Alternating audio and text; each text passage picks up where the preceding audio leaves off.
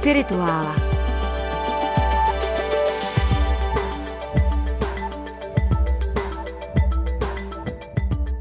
Přátelé, přátelé, milí vltavští, nebudeme nic předstírat, prostě normálně pokračujeme s Juliánem Apostatou, tím velkým pohanem a jeho velkým křesťanským protihráčem Řehořem Naziánským. Minulé o prvním životě Juliánově, dnes o jeho životě druhém.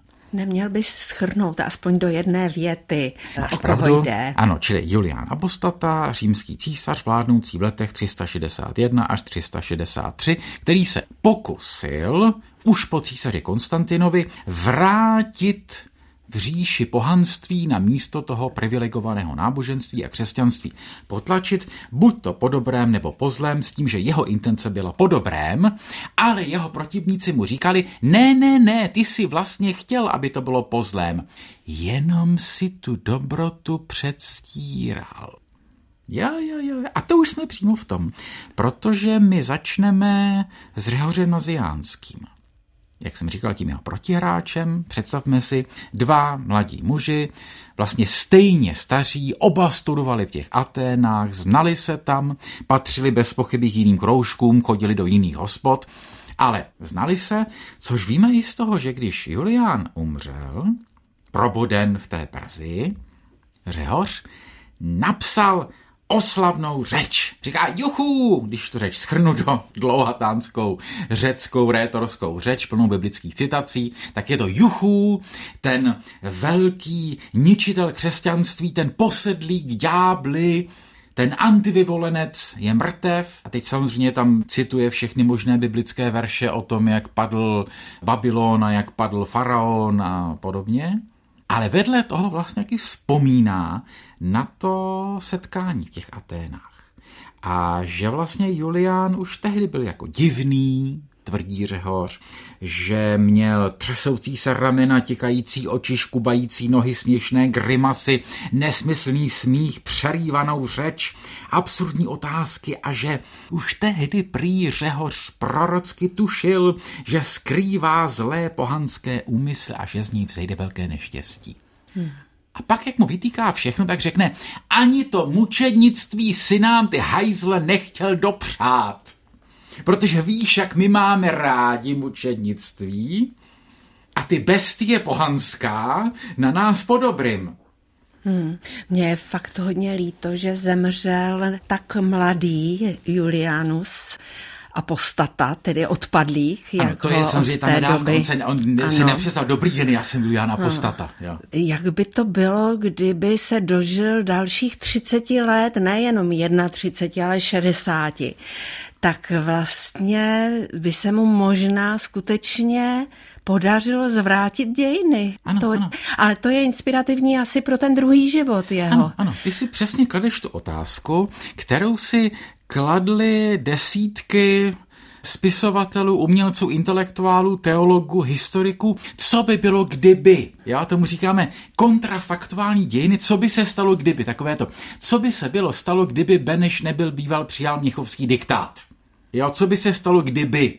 Jo, čili kdyby v té Perzii nebyl probuden tím kopím, jak říká kolega Petr Volmut, vojenský historik, kdyby si byl býval hlupák oblékl pancíř a on jako frajer šel do té bitvy bez pancíře, to se nedělá, Jo, tak vrátil by se bez pochyby s obrovskou aureolou toho nového Alexandra, který odrazil Peršany, připojil kus Perzie, nějaký ten Irák, možná kus Iránu k říši a získal by si mezi lidem mnohem větší autoritu než nějakými náboženskými reformami. On si za života strašně stěžoval, že ty lidi to nezajímá.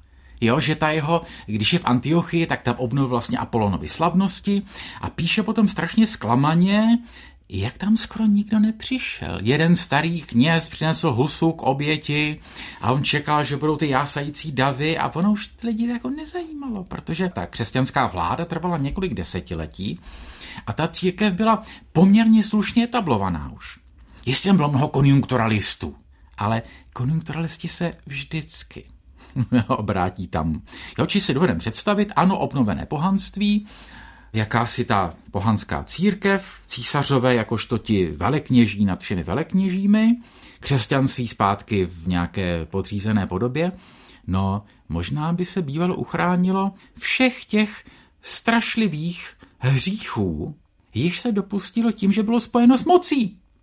Jo? Možná by nevznikly všechny ty inkvizice a všechno to, jo, prostě to, co plyne ze spojení s mocí.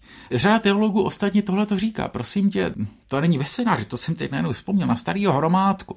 Starý Lukl Hromádka, evangelický teolog, o kterém jsme tady taky už určitě mluvili, který na těch 40. letech říká, končí Konstantinovský věk, končí ta doba, kdy se křesťanství opíralo o moc. Jo, už to bude zase jenom věc individuálního přesvědčení, už to půjde z dola.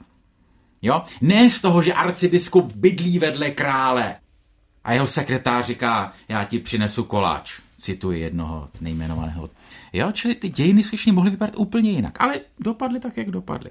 A hodně se o to zasloužil Řehoř Naziánský, který okamžitě byl to současník, ano, jak si z něj ano, udělal toho padoucha. Padoucha, udělal z něj hmm. padoucha a potom Řehořovi přicházejí další, to jsou církevní historikové, Sokrates, Scholastikos a Sozomenos. Řada řeckých jmen historiků, není to podstatné, česky ty věci většinou nejsou, ale koho to zajímá, najde to samozřejmě a tam velmi rychle vznikne ta černá legenda o tom Padouchovi a jak nechával vyhledávat ty křesťany, jak je sám nechával mučit. Je prostě sadista.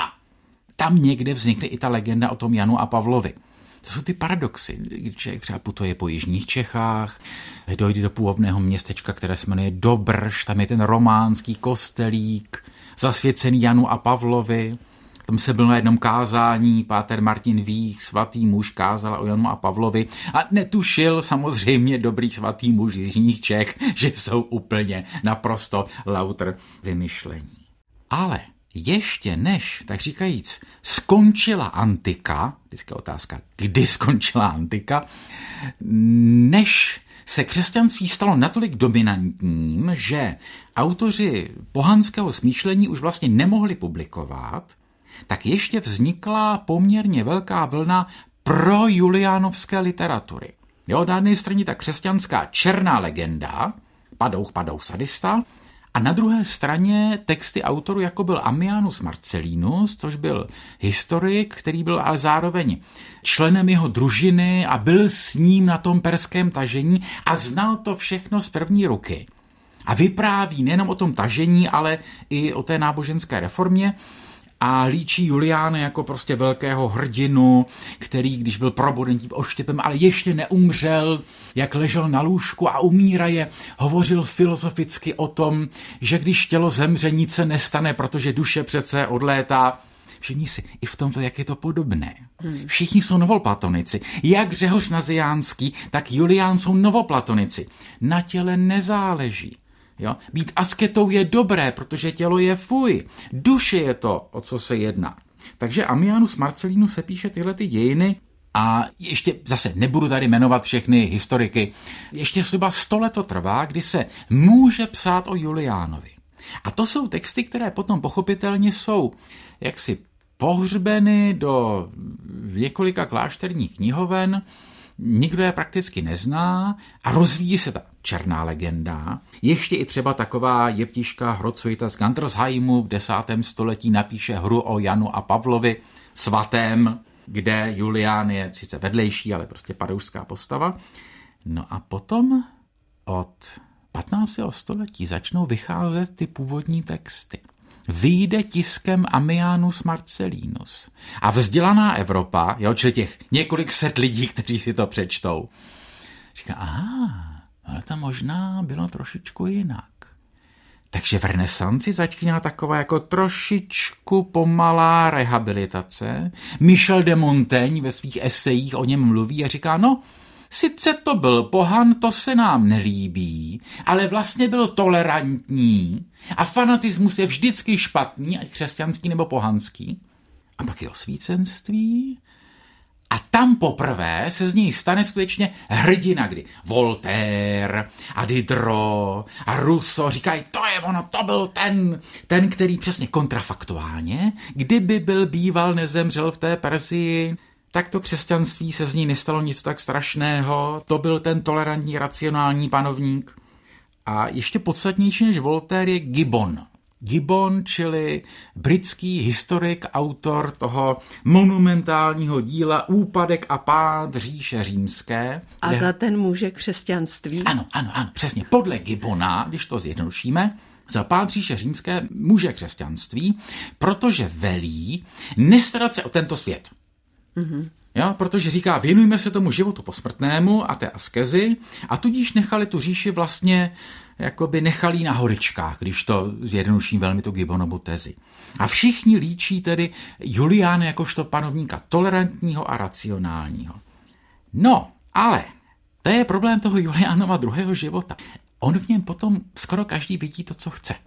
A to jsou osvícenci, kteří velebí rozum a toleranci a nechtějí vidět, že v tom Juliánovi je velmi mnoho urputnosti, přesně toho pocitu té vyvolenosti, já jsem těmi bohy vyvolený a nevidí to, co bychom mohli nazvat jeho, pardon, ale prostě svého druhu fanatismus, pověrčivost, jeho posedlost obětováním zvířat, jeho posedlost znameními, jak furt, který věšte co a kde jaký pták letí a jak to budeme vykládat. A když ty profi věšci mu říkají, císaři, to je špatný znamení. Říká, ne, ne, ne, ne, ne, já jsem vyvolený, já to vím lépe, já to vím lépe. Aha, ty úryvky, které jsme minule hmm. četli, tak v těch to nebylo. V těch to nebylo. E, vybral si takové, které vzbuzovaly naši sympatii. Ale je tam i tohleto. Uh-huh. Jo, ta prostě posedlost. Čili vojáci v Juliánově armádě měli patrně největší příděly hovězího, jaké kdy jací vojáci v jaké armádě měli, protože císař prostě furt obětoval bejky. Aha. I ten Amianus Marcelinus to říká, jo, který ho obdivuje. Říká, no, v tom byl poněkud přepjatý. No a když přijde další generace v 19. století, generace řekněme romantická, začne Juliana vidět zase jinak. A je to speciálně David Friedrich Strauss. To je jeden z mnoha Straussů v evropských dějinách, tohle je německý liberální teolog a za našich mladých let se o něm četlo protože jeden ze svých zuřivých výpadů proti němu napsal jistý Karl Marx. Takže ten, kdo studoval marxismus, leninismus, se dozvěděl o tom, že existoval jakýsi David Friedrich Strauss. Ale nás zajímá ten Strauss tím, že napsal text Romantik na trůně. 1847. V němž rozpoznává v Juliánovi ty též duševní rysy, snivost, rozervanost, extremismus, radikalismus, jako v umělcích a intelektuálech svojí vlastní romantické doby. A pak přijde úplná potopa juliánovské beletrie. A vzniklo taky něco českého? Psali taky Jo, jo, prosím, ano, ano, ano, ano, vedle, teď jsem, chtěl, jsem se nadechl a chtěl jsem udělat dlouhý chtěl seznam. Chtěl si udělat dlouhý seznam, ale ten nám tolik neřekne. ano, děkuji, správně, ano, děkuji, ano, děkuji. Ano, česky, prosím mě, Vrchlický a Machr. Ja, čili dva autoři, liberální až antiklerikální, Vrchlický píše hru 1885, Julián a potom 1901 Josef Satopluk Machar píše báseň o Juliánovi a ještě několik dalších v těch sbírkách Golgata, Jec Judeji, jo, čili pro něj je to taková jasná antiteze. No, Julián, ten, to je zajímá to, no. mě ten vrchlický, dal by se hrát dneska? Ne, ne, ne, ne, ne prosím ne. ne, to ne, to je, jak to říct, jednak vrchlický jazyk je velmi archaický a jednak je to takový budu ošklivý, standardní produkt juliánovské beletrie druhé půlky 19. století, jo. kdy pořád se jakoby mluví strašně hlubokomyslně, ale vlastně všechno to z toho odstupu z nějakou kliše jak on se jak ten vnitřní svár, mám se toho křesťanství zřeknout nebo nemám, mám to projevit nebo nemám a teď přesně z jedné strany stojí ten Řehoř Naziánský, který mu říká ty, ty, ty císaři a z druhé ti novoplatonští hmm. učitelé a to je prostě problém beletrie 19. století, která řeší náboženské otázky. Ona chce být strašně hlubokomyslná, ale ti autoři nejsou tak hlubokomyslní sami. Jo, to jsou takový většinou lidé, obvykle, stejně jako Vrchlický a mnozí další, zápasící s vlastním křesťanským dědictvím a stojící už uprostřed víceméně liberální společnosti, promítají do Juliána a Řehoře tyto věci A když přečteš desátý Juliána, je to nuda. Tak a pojďme zase do světa. Vzniklo něco, co opravdu stojí za to si přečíst i dneska? Prosím tě, ano, ano. Určitě to není Julián od Mereškovského. Protože když se řekla, jestli vzniklo v Čechách něco podstatného, vlastně mnohem vlivnější u nás než ten vrchlický byl román ruského symbolisty Dmitrie Sergejeviče Mereškovského Julián Apostata, součást trilogie Julián Leonardo da Vinci a Petr Alexej, aneb Kristus a Antikrist. A to se u nás strašně četlo. To najdeš v antikvariátech všude možně, to bylo opravdu jako světový hit, kdy, on, ne, že by to bylo špatně napsané, ale je takové rusky hysterické prostě. A působí s osubem trošku komicky, kdy, když Julián je tedy poražen, eh, to umírá, to bohanství je poraženo, tak jeho přátelé odplouvají do Itálie a mají sebou na lodi svitky s antickými texty a říkají si. Budoucnost je v nás, v našem zármutku. Julián měl pravdu. V potupě, v mlčení, cizí všem, osamělí, musíme trpěti do konce. Musíme ukrýti do popela poslední jiskru, aby budoucí pokolení měla čím rozžehnouti nová světla. Tím, čím my končíme, oni počnou.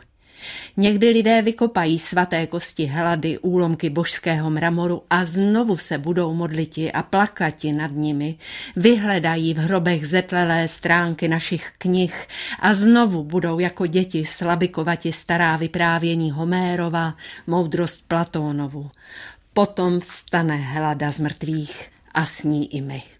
Tak, Mereškovský myslel, že to je strašně patetické. No, patetické to je, ale už to spíš legrace. Už to spíš legrace a ještě potom on tomu dá korunu tím, že potom napíše druhý díl tom Leonardovi, ti vzkříšení bohové, a pak ten díl o tom, že všechno se vyřeší v Rusku. No, prostě ruský symbolista. Takže Merškovského číst netřeba. Ale autor, který podle nejen zdaleka nejenom mého soudu vystihl tu ambivalenci Juliánovy postavy daleko zajímavěji je Kavafis. Konstantinos Kavafis, čili novořecký básník, žijící v Alexandrii. My už jsme si z něj tady četli tu báseň, tu erbovní báseň Itaka, která se často čte na pohřbech.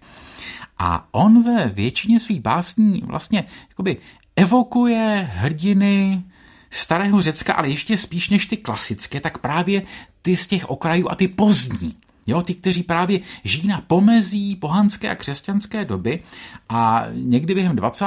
let postupně napíše o Juliánovi asi 10 básní. A všechny strašně ambivalentní, kde ukazuje tu jeho velikost a zároveň, jak se vlastně strašně mílí v tom, co je vlastně řeckost.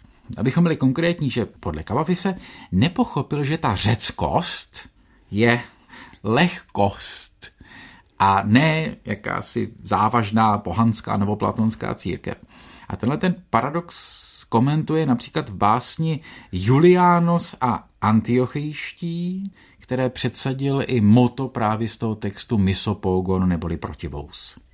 Byli nemravní do morku kostí, možná příliš.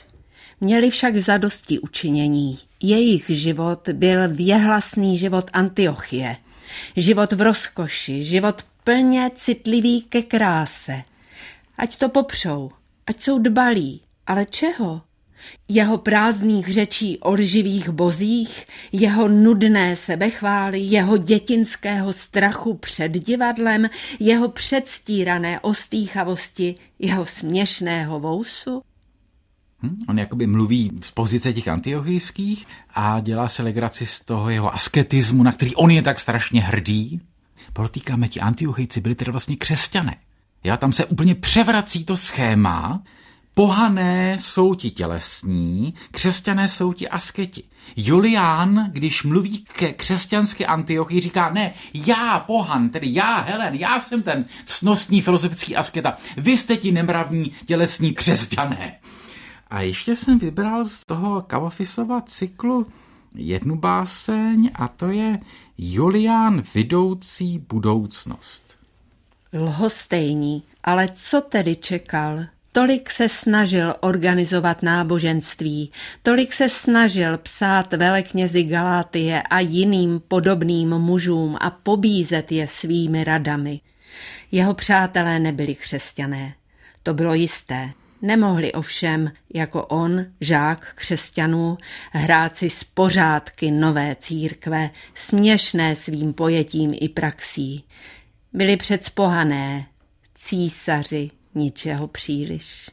Ja, to ničeho příliš, to Méden Agan, to je jeden z těch nejstarších řeckých výroků připisovaný někomu ze sebe mudrců. Jo, řectví znamená nic nepřehnat, jo, žádný extremismus. A Julián je extremista. Jo, chce ten pořádek, tu novou církev, sám extrémní v tom asketismu, jo, v tom pořád obětovat ty bíky a tak dále a tak dále. Já myslím, že Kavafis tam vlastně dospěl hlouběji i v, v té své jakoby lehkosti, než všichni merškovští a vrchličtí dohromady. Ale takhle, já si z nich nechci dělat úplně legraci. Oni do ní promítali půlku 19. století, jo, ty boje křesťanství a liberalismu tehdejší. A pak, přestože by se zdálo, že Kavafisem už to všechno končí a že už to dál nejde a že už to všechno jenom kliše, šlo to, jo, vždycky to prostě jde znova. A chci tady zmínit aspoň tři případy zajímavé, tak či onak. A to je prosím tě román Julianus od Gore Vidala, amerického prozaika, a hru československé televize Julián Odpadlík a úplně nový román Juliana Barnese. Takže začneme tím Vidalem. To je z roku 1962.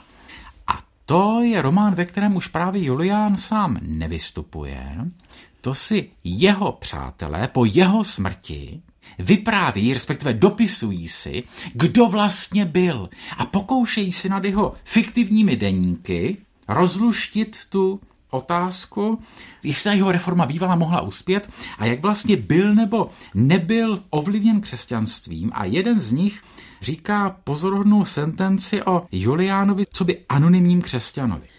Julianus se vymykal křesťanské dokonalosti pouze snášenlivostí k druhým. Mezi křesťany by se stal svatým. Přesto naráz zavrhl jediné náboženství, jež mu dokonale vyhovovalo, dal přednost jeho eklektickým počátkům a pokoušel se je sloučit do nového systému, stejně směšného jako syntéza, kterou opustil. Tak, já říká ten jeho novoplatonský kamarád, ale naráží to na něco, co je v mnohých těch juliánovských dílech, že on byl, já to řeknu hodně vyhroceně, největší křesťan své doby.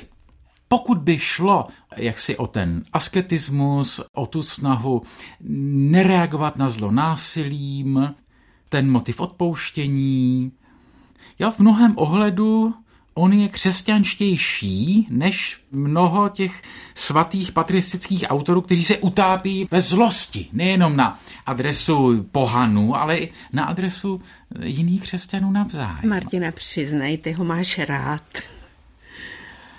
Mě zajímá všechno, co je na hraně. Co je takzvaně normální, to je strašně nudné. Druhý případ. Roku 1970 československá televize natočila podle hry Jiřího Šotoly hru Julián Odpadlík. V zápětí uložila do trezoru, protože Šotola byl zakázán po nějakou dobu a zároveň protože ta hra se zdála příliš prostě nedosti pokrokovou socialistickou kýhovíra, nevím co. A tam Julián hraje ku podivu Rudolf Hrušínský. V tu dobu ještě ne úplně starý, ale přece jenom jak si už, to je starší podsaditý muž. A ten Rudolf Hrušínský hraje Rudolfa II.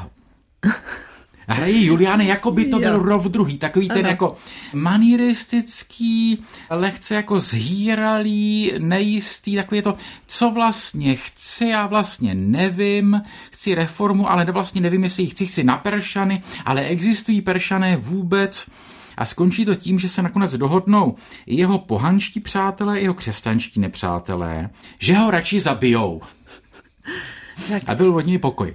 A já jsem myslela, a... když tedy Julianus a jeho druhý život, že to budou samé skvosty, ne, ale ne, ne. zatím jsme se k ním vůbec nedostali. A kavafis je málo skvostný. Jo, ten kavafis vlastně to je výjimka, ano, ano. No. Já jenom, že to všechno ostatní prozaické je je poznamenáno historie. dobou. Tak, hmm. tak, takhle. I my jsme poznamenáni dobou. Uh, jo, jednou nás bude někdo poslouchat třeba a řekne si, co to řešili za pitomosti. Jo.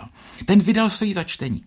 Ale nicméně, když jsme si tu hru pouštěli na Juliánovském semináři, protože jsme dva semestry s mým bytovým seminářem četli Juliánovi texty a já jsem zároveň ty svoje čerstvé překlady si ověřoval na studentstvo, jestli fungují nebo nefungují, tak jsme se tomu strašně smáli. Ono to vlastně mělo ten půvab nechtěného.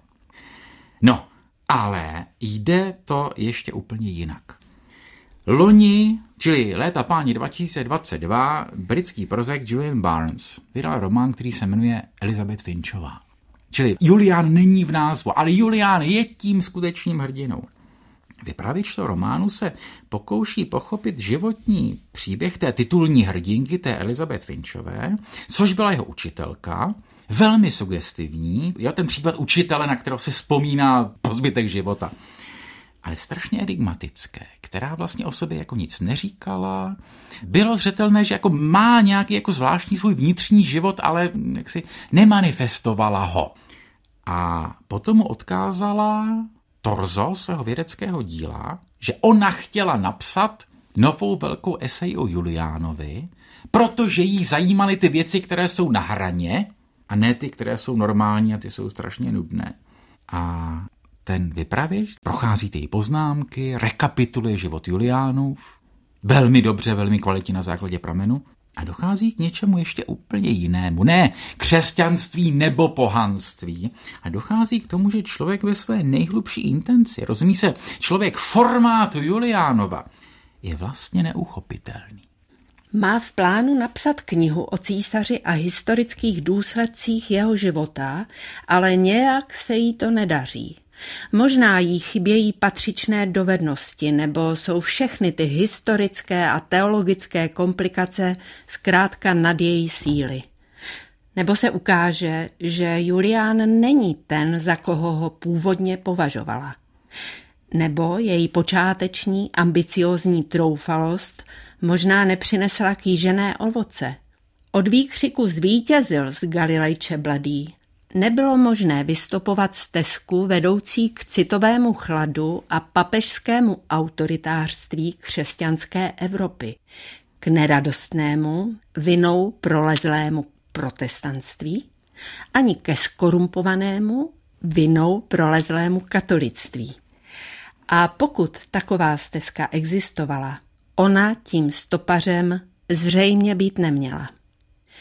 A tak zničila všechno, co napsala, před obdobím svého mučednictví nebo až potom a své předběžné poznámky odkázala někomu jinému, totiž mě. Věděla, nebo možná nevěděla, že je předává člověku, který nechválně proslul svými nedokončenými projekty. Tak či onak by tu ironii jistě ocenila.